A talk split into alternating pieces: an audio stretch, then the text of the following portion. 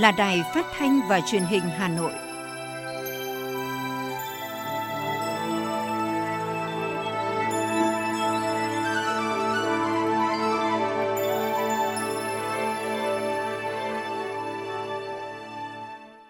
Thưa quý vị và các bạn, bây giờ là chương trình thời sự của Đài Phát thanh và Truyền hình Hà Nội, phát trực tiếp trên sóng phát thanh tần số FM 90 MHz. Tối nay, thứ sáu ngày 17 tháng 12 năm 2021, chương trình có những nội dung chính sau đây. Tiếp tục các hoạt động của Chủ tịch Quốc hội Vương Đình Huệ trong chuyến thăm Ấn Độ. Bí thư Thành ủy Đinh Tiến Dũng và các đồng chí lãnh đạo thành phố Hà Nội dâng hoa kỷ niệm 75 năm ngày toàn quốc kháng chiến 19 tháng 12 năm 1946, 19 tháng 12 năm 2021. Đồng chí Trung Ngọc Anh, Ủy viên Trung ương Đảng, Phó Bí thư Thành ủy, Chủ tịch Ủy ban nhân dân thành phố kiểm tra khu thu dung điều trị F0 thể nhẹ và trạm y tế lưu động ở quận Đống Đa. F0 gia tăng, các khu chung cư đông dân ở Hà Nội siết chặt phòng dịch. Kể từ ngày 1 tháng 1 năm 2022, doanh nghiệp không lắp đặt camera trên xe kinh doanh vận tải sẽ bị xử phạt. Phần tin thế giới có những thông tin. Ngân sách Australia dự kiến thâm hụt hơn 99 tỷ đô la Úc do các tác động dai dẳng và khó lường từ dịch Covid-19. Đan Mạch phê duyệt thuốc viên điều trị COVID-19 của Merck cho nhóm bệnh nhân có nguy cơ cao. Thưa quý vị, trong khuôn khổ chuyến thăm chính thức Ấn Độ, sáng nay, ngày 17 tháng 12, Chủ tịch Quốc hội Vương Đình Huệ đã tiếp ông Gupta, Giám đốc điều hành Tập đoàn Dầu khí Quốc gia Ấn Độ. Tại cuộc tiếp, Chủ tịch Quốc hội Vương Đình Huệ khẳng định Việt Nam và Ấn Độ có quan hệ hữu nghị truyền thống, đồng thời có quan hệ đối tác chiến lược toàn diện trên tất cả các lĩnh vực chính trị, ngoại giao, quốc phòng, an ninh, kinh tế, thương mại, đầu tư, giáo dục, đào tạo, văn hóa, du lịch và giao lưu nhân dân. Chủ tịch Quốc hội cho biết một lĩnh vực then chốt trong quan hệ kinh tế thương mại, đầu tư Việt Nam Ấn Độ là hợp tác về năng lượng, thăm dò, khai thác dầu khí, đồng thời đánh giá sự có mặt và thành công bước đầu của tập đoàn tại Việt Nam. Chủ tịch Quốc hội nhấn mạnh, Việt Nam tạo điều kiện cho các công ty của Ấn Độ tiếp tục hiện diện lâu dài và mở rộng đầu tư kinh doanh trong lĩnh vực năng lượng, thăm dò, khai thác dầu khí trong thềm lục địa và đặc quyền kinh tế của Việt Nam – không chỉ dầu khí, hy vọng sẽ có làn sóng đầu tư mới của các doanh nghiệp Ấn Độ vào Việt Nam hướng đến kim ngạch thương mại hai nước đạt 15 tỷ đô la Mỹ thời gian tới. Chủ tịch Quốc hội khẳng định Việt Nam cam kết bảo vệ lợi ích của nhà đầu tư theo quy định của pháp luật. Tới đây, Quốc hội Việt Nam sẽ xem xét sửa đổi, bổ sung luật dầu khí để tạo môi trường pháp lý thuận lợi hơn cho phát triển ngành dầu khí. Giám đốc điều hành Tập đoàn Dầu khí Quốc gia Ấn Độ, ông Gupta cho biết, tập đoàn đang có mối quan hệ hợp tác chặt chẽ với Tập đoàn Petro Việt Nam – bày tỏ cảm kích về những hỗ trợ của Việt Nam dành cho tập đoàn. Ông Gupta cũng nêu một số kiến nghị vướng mắc với Chủ tịch Quốc hội Vương Đình Huệ và mong muốn tiếp tục được đầu tư hoạt động lâu dài tại Việt Nam. Thưa quý vị, nhân kỷ niệm 75 năm ngày toàn quốc kháng chiến 19 tháng 12 năm 1946, 19 tháng 12 năm 2021, sáng nay đoàn đại biểu Thành ủy, Hội đồng nhân dân, Ủy ban nhân dân, Ủy ban Mặt trận Tổ quốc thành phố Hà Nội đã đến dâng hoa tại tượng đài quyết tử để Tổ quốc quyết sinh tại vườn hoa Hàng Đậu, phường Quán Thánh, quận Ba Đình. Tham gia đoàn có các đồng chí Đinh Tiến Dũng, Ủy viên Bộ Chính trị, Bí thư Thành ủy, Trường đoàn đại biểu Quốc hội thành phố Hà Nội, các đồng chí Ủy viên Trung ương Đảng, Phó Bí thư Thường trực Thành ủy Nguyễn Thị Tuyến, Chủ tịch Ủy ban nhân dân thành phố Trung Ngọc Anh, Phó Bí thư Thành ủy, Chủ tịch Hội đồng nhân dân thành phố Nguyễn Ngọc Tuấn, Phó Bí thư Thành ủy Nguyễn Văn Phong, các đồng chí ủy viên thường vụ thành ủy, lãnh đạo quận Ba Đình, đại diện Ban liên lạc truyền thống cựu chiến binh Trung đoàn Thủ đô. Cách đây 75 năm, thực dân Pháp đã liên tục gây hấn vì quyết tâm cướp nước ta một lần nữa để bảo vệ độc lập dân tộc và nhà nước Việt Nam Dân Chủ Cộng Hòa còn non trẻ. Chủ tịch Hồ Chí Minh đã ra lời kêu gọi toàn quốc kháng chiến. Hưởng ứng lời kêu gọi đó, quân và dân Hà Nội đã quả cảm, kiên cường suốt 60 ngày đêm liên tục chiến đấu, giam chân và tiêu diệt nhiều sinh lực địch. Tượng đài quyết tử để Tổ quốc quyết sinh đặt tại vườn hoa hàng đậu, phường Quán Thánh, quận Ba Đình tái hiện lại hình ảnh người chiến sĩ cảm tử quân ôm bom ba càng trong tư thế sẵn sàng lao vào xe tăng địch như minh chứng cho ý chí quật cường. Thà hy sinh tất cả, chứ nhất định không chịu mất nước, nhất định không chịu làm nô lệ của quân và dân ta. Thành kính dâng hoa tại tượng đài, quyết tử để Tổ quốc quyết sinh. Các đồng chí lãnh đạo thành phố bày tỏ lòng biết ơn công lao đóng góp, sự hy sinh của các thế hệ cha anh đi trước. Những chiến sĩ, đồng bào đã làm nên 60 ngày đêm lịch sử là niềm tự hào của lớp lớp người Hà Nội hôm nay và mai sau. Các đồng chí lãnh đạo thành phố nguyện quyết tâm lãnh đạo Đảng bộ, chính quyền, quân và dân Hà Nội tiếp tục phát huy truyền thống đoàn kết, chung sức, chung lòng xây dựng và phát triển thủ đô, xứng đáng với vai trò là trung tâm đầu não chính trị, hành chính quốc gia, trung tâm lớn về văn hóa, khoa học, giáo dục, kinh tế và giao dịch quốc tế, một động lực phát triển của vùng đồng bằng sông Hồng và cả nước, vừa làm tốt công tác phòng chống dịch COVID-19, vừa phục hồi, phát triển kinh tế, giữ vững an ninh quốc phòng, bảo đảm an sinh xã hội, ngày càng nâng cao đời sống vật chất, tinh thần cho nhân dân ta. Nhân kỷ niệm 75 năm ngày toàn quốc kháng chiến và 75 năm ngày truyền thống Liên khu 1 anh hùng, sáng nay, đồng chí Vũ Đăng Định, thành ủy viên, bí thư quận ủy Hoàn Kiếm dẫn đầu đoàn đại biểu lãnh đạo quận ủy, ủy ban nhân dân quận tới dân hương tưởng nhớ các anh hùng liệt sĩ và nhân dân liên khu 1 đã quyết tử để Tổ quốc quyết sinh trong trận chiến 60 ngày đêm bảo vệ thủ đô tại Phú Điêu, Hà Nội mùa đông năm 1946 trước cửa chợ Đồng Xuân. Cùng tham dự có cụ Phạm Thị Như, sinh năm 1929, nguyên chiến sĩ Liên khu 1. Thời điểm lịch sử cách đây tròn 75 năm, hàng nghìn người con của thủ đô đã ngã xuống để bảo vệ từng ngôi nhà, từng góc phố thân yêu của Hà Nội.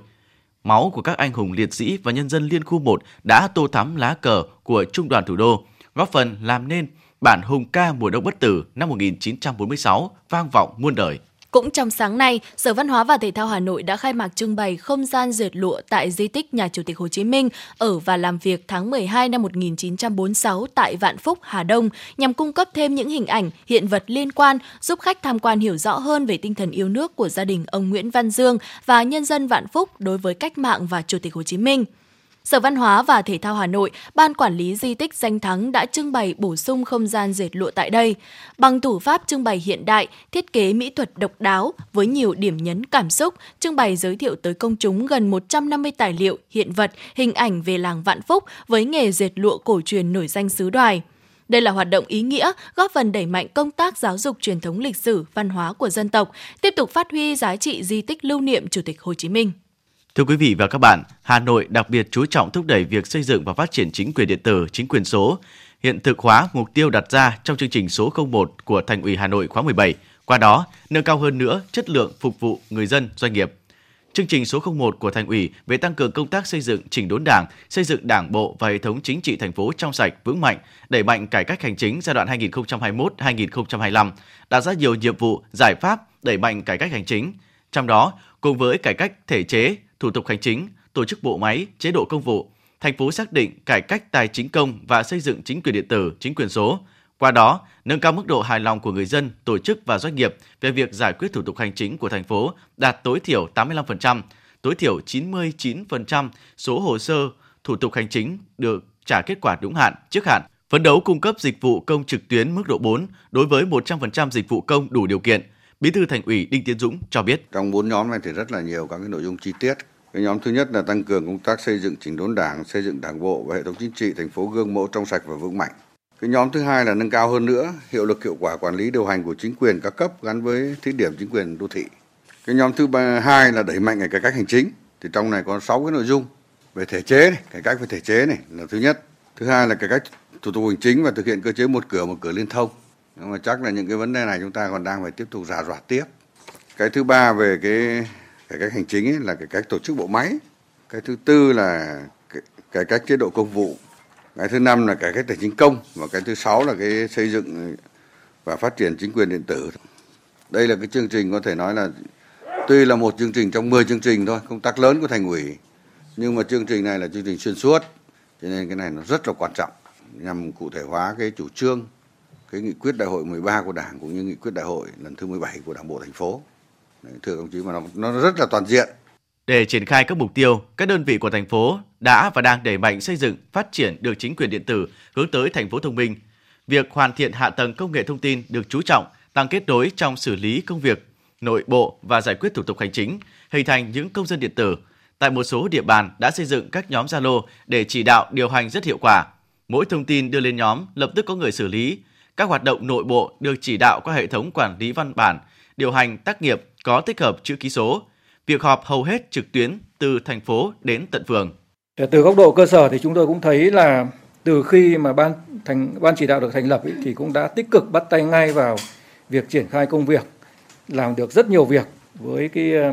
hệ thống văn bản về cơ chế vận hành của ban chỉ đạo cũng đã được hoàn thiện và kết quả rất lớn là cũng ờ, đã góp phần và hoàn thành tốt ba cái nhiệm vụ trọng tâm của năm và nhiệm kỳ, tức là phục vụ đại hội 13 rồi tổ chức bầu cử và triển khai chính quyền đô thị. Việc triển khai chính quyền đô thị thì cũng được làm rất là chu đáo, kỹ lưỡng, bài bản, với nhiều cái văn bản hướng dẫn triển khai chỉ đạo được ban hành, qua đó tạo điều kiện cho cơ sở và cũng đảm bảo được là cái hoạt động của chính quyền đô thị nó thông suốt ngay từ mùng 1 đến 7. Và đến nay thì chúng tôi thấy là cũng chưa có vấn đề gì vướng mắc trong trong cái triển khai chính quyền đô thị mặc dù đây là một cái vấn đề mới từ cơ sở chúng tôi thấy như vậy.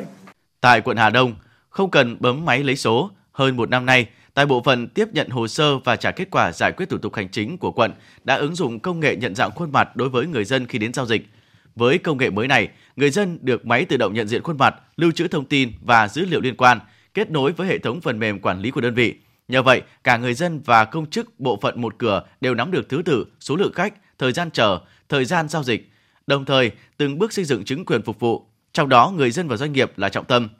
Theo mục tiêu đã được Ủy ban dân thành phố Hà Nội đặt ra, từ nay đến năm 2025, thành phố sẽ tiếp tục hoàn thành chuyển đổi số trong các cơ quan đảng, nhà nước, mặt trận tổ quốc, cung cấp dữ liệu mở của chính quyền thành phố phục vụ người dân, doanh nghiệp, cơ bản hoàn thành xây dựng chính quyền điện tử của thành phố trước năm 2025, hướng tới hình thành chính quyền số thành phố Hà Nội. Trong đó, một trong những nhiệm vụ trọng tâm thành phố đặt ra là đẩy mạnh thực hiện thủ tục hành chính trên môi trường điện tử, đồng thời đơn giản hóa thủ tục hành chính, tạo thuận lợi tối đa cho người dân, doanh nghiệp. Lãnh đạo Ủy ban nhân dân thành phố cho biết, chỉ trong 9 tháng năm 2021, thành phố đã công bố 533 danh mục thủ tục hành chính, thay thế 14 thủ tục, bãi bỏ 429 thủ tục. Số lượng hồ sơ tiếp nhận trên cổng thông tin công thành phố Hà Nội đạt hơn 1,4 triệu hồ sơ. Tỷ lệ hồ sơ giải quyết đúng hạn đạt 90%. Thành phố cũng đã tích hợp ứng dụng biên lai điện tử, dịch vụ bưu chính công ích trên hệ thống. Đồng thời, bảo đảm tất cả các thủ tục hành chính của thành phố đều được thực hiện tại bộ phận một cửa. Toàn bộ các quyết định công bố thủ tục hành chính sau khi ban hành đã được công khai. Hiện Hà Nội đang tiếp tục tập trung thực hiện hiệu quả các nhiệm vụ trọng tâm trong công tác cải cách hành chính. Đặc biệt, để thực hiện chủ trương thích ứng an toàn, linh hoạt, kiểm soát hiệu quả dịch COVID-19, thành phố chú trọng nâng cao hơn nữa hiệu quả giải quyết các thủ tục hành chính ở các lĩnh vực nóng như đất đai, xây dựng, quy hoạch, tài nguyên, môi trường nhằm phục vụ tốt nhất cho người dân và doanh nghiệp. Sáng nay, Thành ủy, Hội đồng nhân dân, Ủy ban nhân dân thành phố Hà Nội phối hợp với Bộ Biên tập Tạp chí Cộng sản tổ chức hội thảo khoa học Phát triển nhanh và bền vững thủ đô theo hướng đô thị xanh, thành phố thông minh và hiện đại, đồng chí Nguyễn Thị Tuyến, Ủy viên Trung ương Đảng, Phó Bí thư Thường trực Thành ủy Hà Nội, Phó giáo sư tiến sĩ Đoàn Minh Huấn, Tổng biên tập tạp chí Cộng sản chủ trì hội thảo. Cùng tham gia chủ trì có Ủy viên Thường vụ, Trưởng ban Tuyên giáo Thành ủy Bùi Huyền Mai. 73 tham luận gửi tới hội thảo đã nhận diện, phân tích những khó khăn, bất cập đã và đang đặt ra cho Hà Nội. Phó Bí thư Thường trực Thành ủy Nguyễn Thị Tuyến mong muốn tại hội thảo, các đại biểu, các nhà quản lý thực tiễn, các nhà khoa học tập trung thảo luận, làm rõ một số nhóm vấn đề. Đánh giá lợi thế, tiềm năng, kết quả đã đạt được trong phát triển đô thị Hà Nội, làm rõ các mối quan hệ cơ bản trong quản lý phát triển nhanh, bền vững thủ đô theo hướng đô thị xanh, thành phố thông minh và hiện đại nhằm giải quyết hài hòa các mối quan hệ trong phát triển bền vững, xây dựng và quản lý đô thị đồng bộ nhận diện phân tích những khó khăn, bất cập đã và đang đặt ra cùng nguyên nhân, công nghệ, chính sách, con người và quản trị, qua đó nhìn nhận, đánh giá đúng thực trạng công tác quy hoạch và quản lý quy hoạch, xây dựng quản lý phát triển đô thị đề xuất nội dung, phương thức, giải pháp giải quyết những thách thức đặt ra trong quá trình phát triển đô thị, nhất là sự gia tăng về dân số cơ học, bảo đảm tính bền vững của quá trình phát triển đô thị nhằm xây dựng Hà Nội theo hướng đô thị xanh, thông minh và hiện đại. Sáng nay, Sở Ngoại vụ Hà Nội tổ chức hội nghị tổng kết công tác đối ngoại của thành phố năm 2021 và gặp mặt kỷ niệm 25 năm ngày thành lập Sở 17 tháng 12 năm 1996, 17 tháng 12 năm 2021. Tham dự có đồng chí Nguyễn Minh Vũ, Ủy viên Dự khuyết Trung ương Đảng, Thứ trưởng Bộ Ngoại giao, đồng chí Lê Hồng Sơn, Ủy viên Ban Thường vụ Thành ủy, Phó Chủ tịch Thường trực Ủy ban nhân dân thành phố Hà Nội cùng các đồng chí lãnh đạo sở, ban, ngành thành phố Hà Nội biểu dương những nỗ lực và thành tích mà các cán bộ ngành ngoại vụ Hà Nội đã đạt được trong các thời kỳ. Thứ trưởng Bộ Ngoại giao Nguyễn Minh Vũ nhấn mạnh, Sở Ngoại vụ Hà Nội 25 năm qua đã có những bước tiến mạnh mẽ, hoàn thành xuất sắc nhiệm vụ chính trị, xứng đáng là một trong những đơn vị tiên phong trong mọi hoạt động đối ngoại và hợp tác quốc tế. Đồng chí Lê Hồng Sơn, Phó Chủ tịch Thường trực Ủy ban nhân dân thành phố Hà Nội nhấn mạnh, chặng đường tới, Sở Ngoại vụ Hà Nội quyết tâm nâng tầm trí tuệ, chủ động, sáng tạo, tham gia thúc đẩy mở rộng và nâng cao hiệu quả công tác thông tin đối ngoại, hội nhập quốc tế, nâng cao uy tín vị thế của thủ đô Hà Nội, đóng góp vào thành công chung của nền ngoại giao Việt Nam. Chiều nay, các đồng chí Ủy viên Ban Thường vụ Thành ủy Nguyễn Lan Hương, Chủ tịch Ủy ban Mặt trận Tổ quốc thành phố Nguyễn Phi Thường, Chủ tịch Liên đoàn Lao động thành phố chủ trì hội nghị tổng kết công tác thi đua khen thưởng năm 2021 của cụm thi đua số 4 thành phố khối dân vận gồm Mặt trận Tổ quốc và các tổ chức chính trị xã hội – Nhấn mạnh năm 2021 đã cho thấy sự lan tỏa tinh thần đoàn kết, nỗ lực vượt khó, đổi mới hoạt động của mặt trận và các tổ chức chính trị xã hội từ thành phố đến cơ sở, đồng hành trách nhiệm cùng cấp ủy, chính quyền các cấp trong mọi công việc. Đồng chí Nguyễn Lan Hương khẳng định mặt trận và các đoàn thể đã phát huy thế mạnh, thể hiện nổi bật vai trò đại diện, bảo vệ quyền, lợi ích hợp pháp chính đáng của đoàn viên, hội viên và nhân dân tiếp tục phương châm phối hợp hành động bài bản, cộng đồng trách nhiệm vì mục tiêu chung của thành phố, đồng chí Nguyễn Lan Hương đề nghị các đơn vị trong cụm thi đua số 4 khối dân vận cần đẩy mạnh tuyên truyền vận động để đoàn viên, hội viên nắm vững và gương mẫu trong thực hiện các quy định phòng chống dịch COVID-19 nâng cao vai trò tự quản của cộng đồng dân cư trong giám sát, hỗ trợ công tác phòng chống dịch, cùng với việc yêu cầu nâng cao tính dự báo tình hình, phối hợp nhịp nhàng từng đơn vị khối dân vận thành phố tiếp tục đổi mới, năng động, sáng tạo, thực chất trong từng công việc xây dựng hình ảnh cán bộ mặt trận, cán bộ đoàn thể gần gũi, thân thương, vì dân, tăng cường niềm tin của nhân dân với Đảng, chính quyền. Sáng nay, tổ đại biểu Hội đồng nhân dân thành phố đã có buổi tiếp xúc cử tri quận Cầu Giấy, báo cáo kết quả kỳ họp thứ ba tổ chức theo hình thức trực tuyến kết nối đến 8 điểm cầu tại các phường. Qua nghe đại biểu Hội đồng Nhân dân thành phố báo cáo kết quả kỳ họp thứ ba, cử tri quận Cầu Giấy ghi nhận không khí dân chủ, công khai, phát huy trí tuệ, trách nhiệm của các đại biểu Hội đồng Nhân dân thành phố trong xem xét, quyết nghị các vấn đề quan trọng của thành phố và chất vấn đến cùng, trách nhiệm, tiến độ giải quyết các vấn đề cử tri quan tâm kiến nghị. Đặc biệt, cử tri bày tỏ sự đồng thuận, ủng hộ sự chỉ đạo, điều hành quyết liệt, chủ động của thành phố trong công tác chống dịch COVID-19, nhất là sự linh hoạt của các giải pháp thích ứng an toàn, linh hoạt trong thực hiện nhiệm vụ kép vừa phòng chống dịch, vừa khôi phục phát triển kinh tế xã hội, đảm bảo an sinh. Cũng trong sáng nay, Hội đồng Nhân dân quận Hoàn Kiếm khóa 20, nhiệm kỳ 2021-2026 đã tổ chức kỳ họp thứ tư để xem xét kết quả thực hiện kế hoạch phát triển kinh tế xã hội năm 2021 và dự kiến năm 2022, kết quả thực hiện kế hoạch phát triển kinh tế xã hội giai đoạn 2016-2020, dự kiến giai đoạn 2021-2025 và các nội dung thuộc thẩm quyền. Sáng ngày 18 tháng 12 tới, kỳ họp sẽ thực hiện nội dung chất vấn và trả lời chất vấn tại hội trường. Tại kỳ họp, Hội đồng Nhân dân quận sẽ thực hiện quyền giám sát, chất vấn và tái chất vấn đối với các thành viên Ủy ban Nhân dân quận, thủ trưởng các ban, ngành về các vấn đề thời sự được đại biểu, cử tri nhân dân quan tâm. Đồng chí Vũ Đăng Định nhấn mạnh đây là nội dung quan trọng, có ý nghĩa sâu sắc trong hỗ trợ và tạo điều kiện cho chính quyền hoạt động, chỉ ra những vấn đề còn tồn tại, tham vấn đưa ra vấn đề mới, hướng đi mới trong chỉ đạo điều hành, tổ chức thực hiện giúp phát triển tốt kinh tế, xã hội và phòng chống dịch trong thời gian tới. Đồng chí đề nghị đại biểu nâng cao tinh thần trách nhiệm, dân chủ, tâm huyết, thảo luận và phản ánh tâm tư, nguyện vọng cử tri, góp phần vào thành công của kỳ họp, đáp ứng niềm tin của cử tri.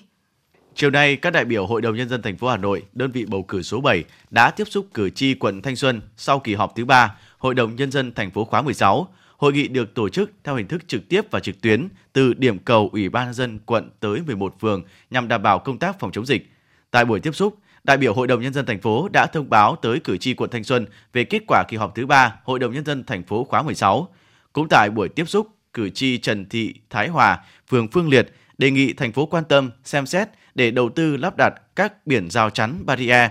biển cảnh báo hiện đại để người dân dễ nhận biết, tổ chức xóa bỏ các lối đi tự mở ngang qua đường sắt và xử lý nghiêm và phạt nặng các trường hợp vi phạm cố tình vượt rào chắn đường sắt khi có tín hiệu đèn đỏ báo tàu đang đến – Thay mặt tổ đại biểu, Bí thư quận ủy, Chủ tịch Hội đồng nhân dân quận Thanh Xuân Nguyễn Việt Hà, tổ trưởng tổ đại biểu Hội đồng nhân dân thành phố, đơn vị bầu cử số 7 đã tiếp thu trả lời những thắc mắc kiến nghị của cử tri trong thẩm quyền của quận. Đồng thời khẳng định sẽ tổng hợp gửi các cơ quan chức năng xem xét giải quyết kiến nghị của cử tri theo đúng quy định. Thưa quý vị và các bạn, sau thành công tốt đẹp Đại hội đại biểu toàn quốc lần thứ 13 của Đảng, Đài Tiếng Nói Việt Nam là một trong các cơ quan báo chí đầu tiên đã phát động cuộc thi tác phẩm phát thanh đưa nghị quyết của Đảng vào cuộc sống và cuộc thi trắc nghiệm Đảng trong cuộc sống của tôi. Hai cuộc thi này nhận được sự tham gia hưởng ứng nhiệt tình của đông đảo người làm báo phát thanh, tầng lớp nhân dân trên cả nước, góp phần quan trọng đưa nghị quyết của Đảng vào cuộc sống và kịp thời phát hiện, biểu dương những cách làm hay, những điển hình tiên tiến trong tổ chức triển khai thực hiện nghị quyết đại hội 13 của Đảng. Phát động hai cuộc thi từ ngày 1 tháng 3 đến tháng 9 năm 2021, ban tổ chức đã nhận được hơn 10.000 bài dự thi bằng các hình thức online, đường bưu điện từ khắp mọi miền Tổ quốc đối với cuộc thi Đảng trong cuộc sống của tôi và hơn 1.000 tác phẩm phát thanh, tham dự cuộc thi đưa nghị quyết đại hội đảng vào cuộc sống. Trong bối cảnh dịch bệnh COVID-19 diễn biến phức tạp, ảnh hưởng đến nhiều hoạt động nghiệp vụ của phóng viên các địa phương đều gặp nhiều khó khăn. Tuy nhiên, cả hai cuộc thi đã nhận được sự hưởng ứng tích cực. Ngoài dự đoán của công chúng yêu đài và của các đồng nghiệp làm báo phát thanh trên cả nước, nhà báo Phạm Mạnh Hùng, Phó Tổng Giám đốc Đài Tiếng Nói Việt Nam, trưởng ban tổ chức hai cuộc thi, khẳng định. Đây là hai cái cuộc thi cho hai cái đối tượng khác nhau nhưng mà kết quả thu về rất là thắng lợi. Ở rất nhiều cái phương diện. Thứ nhất là cái số lượng tác phẩm tham gia dự thi. Thứ hai là cái tính phong phú của các cái đề tài các vấn đề mà các bức thư của người dân cũng như các cái tác phẩm báo chí của các đồng nghiệp gửi về nó tạo ra một nguồn năng lượng tích cực đối với các cái công chúng của đài cũng như đối với các cái đồng nghiệp của các cái đài phát thanh truyền hình địa phương, đồng nghiệp báo chí cả nước và chúng tôi nghĩ là cái kết quả cuộc thi này đã góp phần rất là tích cực vào việc tuyên truyền phổ biến nghị quyết đại hội 13 của đảng, cũng như là tạo ra nguồn năng lượng, cái tinh thần tích cực các đồng nghiệp báo chí cũng như người dân phấn đấu là hoàn thành được những cái mục tiêu mà nghị quyết đại hội 13 đề ra. Cuộc thi đưa nghị quyết đại hội đảng vào cuộc sống đã có hưởng ứng tích cực của đội ngũ người làm báo phát thanh thì cuộc thi trắc nghiệm Đảng trong cuộc sống của tôi thu hút được đông đảo các tầng lớp nhân dân, cán bộ, đảng viên ở mọi miền Tổ quốc với 12 câu trắc nghiệm và một câu hỏi tự luận. Các bài dự thi được trình bày rất công phu khi tìm hiểu, học hỏi, nghiên cứu về các nội dung trong nghị quyết đại hội 13 của Đảng, đặc biệt là các điểm mới. Bên cạnh đó là sự hiến kế rất có trách nhiệm của các công dân đối với Đảng, với đất nước về những vấn đề quan trọng trọng trong xây dựng chỉnh đốn đảng, đổi mới, mở cửa phát triển kinh tế, hội nhập quốc tế, bảo vệ Tổ quốc. Anh Trần Quốc Vượng ở Hoàn Kiếm, Hà Nội, một trong những tác giả đạt giải cuộc thi bày tỏ. Đến cuộc thi này, thực sự tôi rất là hào hứng vì tôi đã nghiên cứu cái nghị quyết đại hội đảng 13 của đảng và trong những cái nghị quyết như thế thì đối với lớp người trẻ của chúng tôi thì mình cần phải nghiên cứu thấu hiểu nhận thức được sâu sắc bản thân tôi cũng là một đảng viên trẻ trở thành một cái hạt nhân để lan tỏa tất cả những tư tưởng, suy nghĩ và những cái mục tiêu của Đảng với bạn bè của tôi, những người đồng nghiệp của những người hàng xóm xung quanh. Đến người dân và để người dân hưởng lợi từ nghị quyết đại hội đảng lần thứ 13 là yêu cầu nhiệm vụ chính trị của các cấp ủy đảng nói chung và cũng là trách nhiệm của đội ngũ người làm báo phát thanh trên cả nước. Gửi về cuộc thi đưa nghị quyết của đảng vào cuộc sống, nhiều tác phẩm báo chí đã phát hiện nhiều cách làm hay của bộ, ban, ngành địa phương hay của các cá nhân đảng viên, dung dị chân thực và rất đời thường để công chúng tiếp nhận một cách gần gũi và thân thuộc nhất là chia sẻ của nhóm tác giả Hồ Minh Khánh, Trần Đức Long, Nguyễn Phương Chi của Ban Thời sự VOV1 Đài Tiếng Nói Việt Nam với loạt bài Những tấm gương bồi đắp niềm tin với Đảng. Chiều qua ngày 16 tháng 12, tại Trung tâm Phát thanh Quốc gia số 58 Quán sứ Hà Nội, ban tổ chức đã trao giải cho 41 cá nhân, gồm một giải nhất, 5 giải nhì, 10 giải ba và 25 giải khuyến khích đối với những bài thi tham dự cuộc thi Đảng trong cuộc sống của tôi. Cùng với đó, 38 giải thưởng đã được trao cho các tác giả, nhóm tác giả cuộc thi, đưa nghị quyết của Đảng vào cuộc sống. Ban tổ chức cũng trao 9 bằng khen cho các tập thể có thành tích xuất sắc tham dự hai cuộc thi.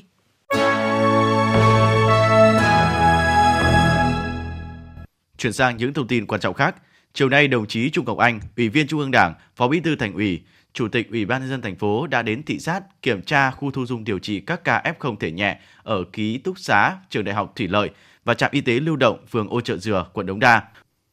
Qua thực tế kiểm tra, Chủ tịch Ủy ban nhân dân thành phố Trung Ngọc Anh ghi nhận Đống Đa là địa bàn cấp độ 3 nhưng đã chủ động kích hoạt kịp thời các phương án chi tiết nên không có sự lúng túng trong chỉ đạo điều hành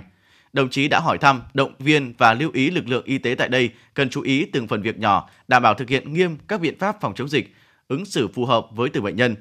Trạm y tế lưu động trên phố Hào Nam là một trong ba trạm y tế lưu động được kích hoạt ở phường Ô Trợ Dừa.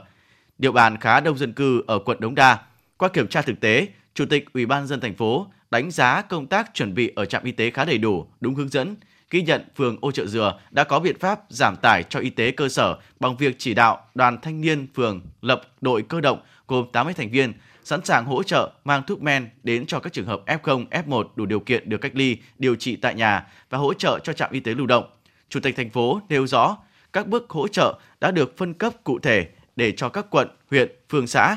Nhân dịp này, đồng chí cảm ơn các lực lượng như thanh niên, cán bộ hưu trí, hội phụ nữ đang tình nguyện làm việc tại đây cũng như nhiều nơi khác đã tích cực tham gia công tác phòng chống dịch, góp phần chung tay bảo vệ thủ đô.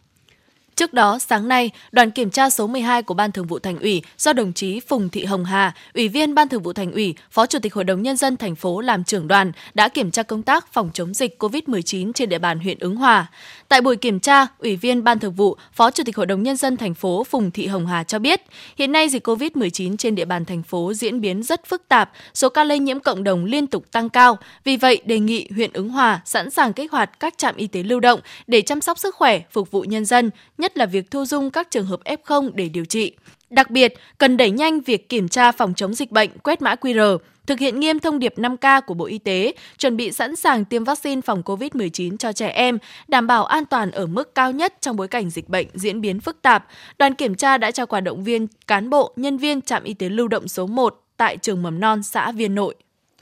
Thưa quý vị, tại Hà Nội, trước những diễn biến mới của dịch COVID-19, khi số lượng F0 có xu hướng gia tăng trên địa bàn, bên cạnh sự nỗ lực của chính quyền cùng các quận, huyện trong công tác phòng chống dịch, các khu trung cư cao tầng với mật độ dân cư đông cùng nhiều không gian sử dụng chung cũng đang chủ động thực hiện nghiêm siết chặt các biện pháp phòng dịch.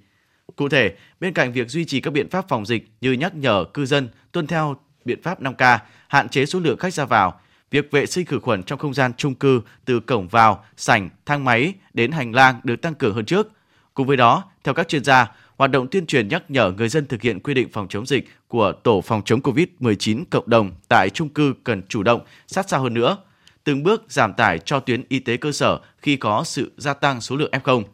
Theo đại diện ban quản trị một số chung cư, từ nay đến Tết Nguyên đán có nhiều ngày nghỉ lễ, việc quản lý khách ra vào tòa nhà sẽ được tăng cường hơn, thực hiện nghiêm khai báo y tế cũng như các quy định về phòng chống dịch, góp phần vào công tác phòng chống dịch của chính quyền thành phố. Bộ Y tế đã có công văn gửi Ủy ban Nhân dân các tỉnh, thành phố về việc cách ly y tế cho trường hợp F1 đã tiêm chủng đủ liều vaccine COVID-19 hoặc đã khỏi bệnh COVID-19 Cụ thể, những người đã tiêm đủ liều vaccine phòng COVID-19, thẻ xanh trên sổ sức khỏe điện tử hoặc giấy chứng nhận tiêm đủ liều vaccine của cơ quan có thẩm quyền cấp, liều cuối cùng đã được tiêm ít nhất 14 ngày và không quá 6 tháng hoặc đã khỏi bệnh COVID-19 trong vòng 6 tháng, tính đến thời điểm được xác định là đối tượng F1 có giấy ra viện, giấy xác nhận khỏi bệnh COVID-19, thực hiện cách ly y tế 7 ngày tại nhà, nơi lưu trú, nếu đủ điều kiện cách ly tại nhà, nơi lưu trú, tự theo dõi sức khỏe trong 7 ngày tiếp theo. F1 phải tuân thủ thông điệp 5K nếu có dấu hiệu bất thường về sức khỏe như ho, sốt, khó thở, đau rát họng, mất vị giác thì thông báo ngay cho cơ quan y tế để theo dõi và xử trí theo quy định, thực hiện xét nghiệm SARS-CoV-2 bằng phương pháp real-time RT-PCR hoặc xét nghiệm bằng kháng nguyên nhanh hai lần, lần một khi bắt đầu thực hiện cách ly, lần hai vào ngày thứ Bảy. Sở Giao thông Vận tải Hà Nội vừa yêu cầu các phòng ban chuyên môn, lực lượng thanh tra giao thông phối hợp với doanh nghiệp bến xe nhằm đẩy nhanh công tác lắp đặt camera trên một số loại xe ô tô kinh doanh vận tải. Kể từ ngày 1 tháng 1 năm 2022, doanh nghiệp không hoàn thành các yêu cầu theo quy định sẽ bị xử phạt.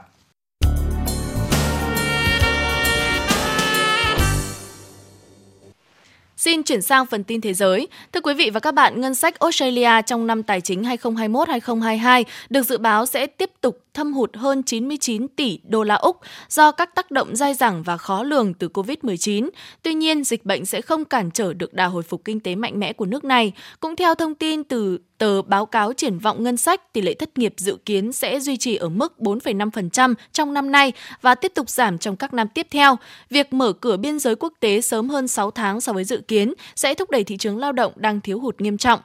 Chính phủ ước tính các biện pháp kích thích kinh tế mới sẽ góp phần tạo thêm một triệu việc làm mới trong giai đoạn từ nay đến năm 2025. Số ca nhiễm COVID-19 mới ở Anh vào ngày hôm qua 16 tháng 12 đã đạt mức cao kỷ lục trong ngày thứ hai liên tiếp, trong khi Giám đốc Y tế Anh cảnh báo số ca nhập viện hàng ngày cũng có thể đạt mức đỉnh mới do biến thể Omicron lây lan nhanh. Pháp đã quyết định siết chặt các quy định nhập cảnh đối với du khách từ Anh đến trong bối cảnh biến chủng Omicron đang lây lan mạnh tại quốc đảo này. Cụ thể, từ ngày 18 tháng 12, các du khách đến từ nước Anh phải có giấy xét nghiệm kháng nguyên nhanh hoặc xét nghiệm sinh học phân tử PCR âm tính trong vòng 24 giờ. Sau khi nhập cảnh, những du khách này bắt buộc phải thực hiện cách ly trong vòng 7 ngày. Sau thời hạn cách ly, du khách Anh cũng chỉ được phép ra ngoài 48 tiếng sau khi có xét nghiệm âm tính với COVID-19. Chính phủ Pháp cũng yêu cầu du khách đến từ nước Anh phải có lý do chính đáng mới cấp thị thực nhập cảnh. Đan Mạch đã khuyến nghị hãng dược Mỹ Merck điều trị COVID-19 cho những bệnh nhân có nguy cơ cao bằng thuốc kháng virus Monuviravir. Như vậy, Đan Mạch đã trở thành quốc gia EU đầu tiên phê duyệt thuốc viên điều trị COVID-19 của Merck cho nhóm bệnh nhân có nguy cơ cao. Biến thể Omicron đang nhanh chóng lây lan trên toàn cầu, với nhiều trường hợp mới có liên quan đến đột biến. Tổ chức Y tế Thế giới cảnh báo rằng Omicron có nguy cơ rất cao, nhưng dữ liệu về mức độ nghiêm trọng của biến thể còn hạn chế. Cơ quan quản lý dược phẩm của EU khuyến cáo có thể tiêm mũi tăng cường bằng vaccine của Johnson Johnson ít nhất 2 tháng sau hai mũi cơ bản ở những người từ 18 tuổi. Biến thể Omicron đã lây lan nhanh hơn tại Mỹ trong mùa đông này. Tổng thống Mỹ Joe Biden đã đưa ra lời cảnh báo trên sau cuộc họp thảo luận về tình hình dịch COVID-19 tại Mỹ trong ngày hôm qua. Ông cũng khuyến cáo những người chưa tiêm phòng sẽ phải đối mặt với một mùa đông có nguy cơ mắc bệnh và tử vong cao. Bốn học sinh đã thiệt mạng và năm trẻ khác bị thương nặng sau khi một lâu đài bơm hơi bị gió thổi bay lên không trung tại một trường tiểu học ở Australia. Các dịch vụ khẩn cấp bao gồm một số máy bay trực thăng đã được điều động tới hiện trường vụ tai nạn. Những học sinh bị thương đã được điều trị y tế tại hiện trường, sau đó được đưa tới bệnh viện. Theo cơ quan cảnh sát địa phương, hiện không có thêm thông tin chi tiết nào về những học sinh tử vong hoặc bị thương được tiết lộ vào thời điểm này vì lý do riêng tư. Dự báo thời tiết khu vực Hà Nội đêm 17 ngày 18 tháng 12. Trung tâm thành phố Hà Nội không mưa, sáng sớm có sương mù và sương mù nhẹ, trưa chiều trời nắng, nhiệt độ từ 17 đến 22 độ C. Quý vị và các bạn vừa nghe chương trình thời sự tối của Đài Phát thanh và Truyền hình Hà Nội. Chịu trách nhiệm sản xuất Phó Tổng giám đốc Nguyễn Tiến Dũng, chương trình do biên tập viên Xuân Luyến, Nguyễn Hằng, phát thanh viên Thủy Linh Bảo Nhận và kỹ thuật viên Quốc Hoàn thực hiện. Thân ái chào tạm biệt.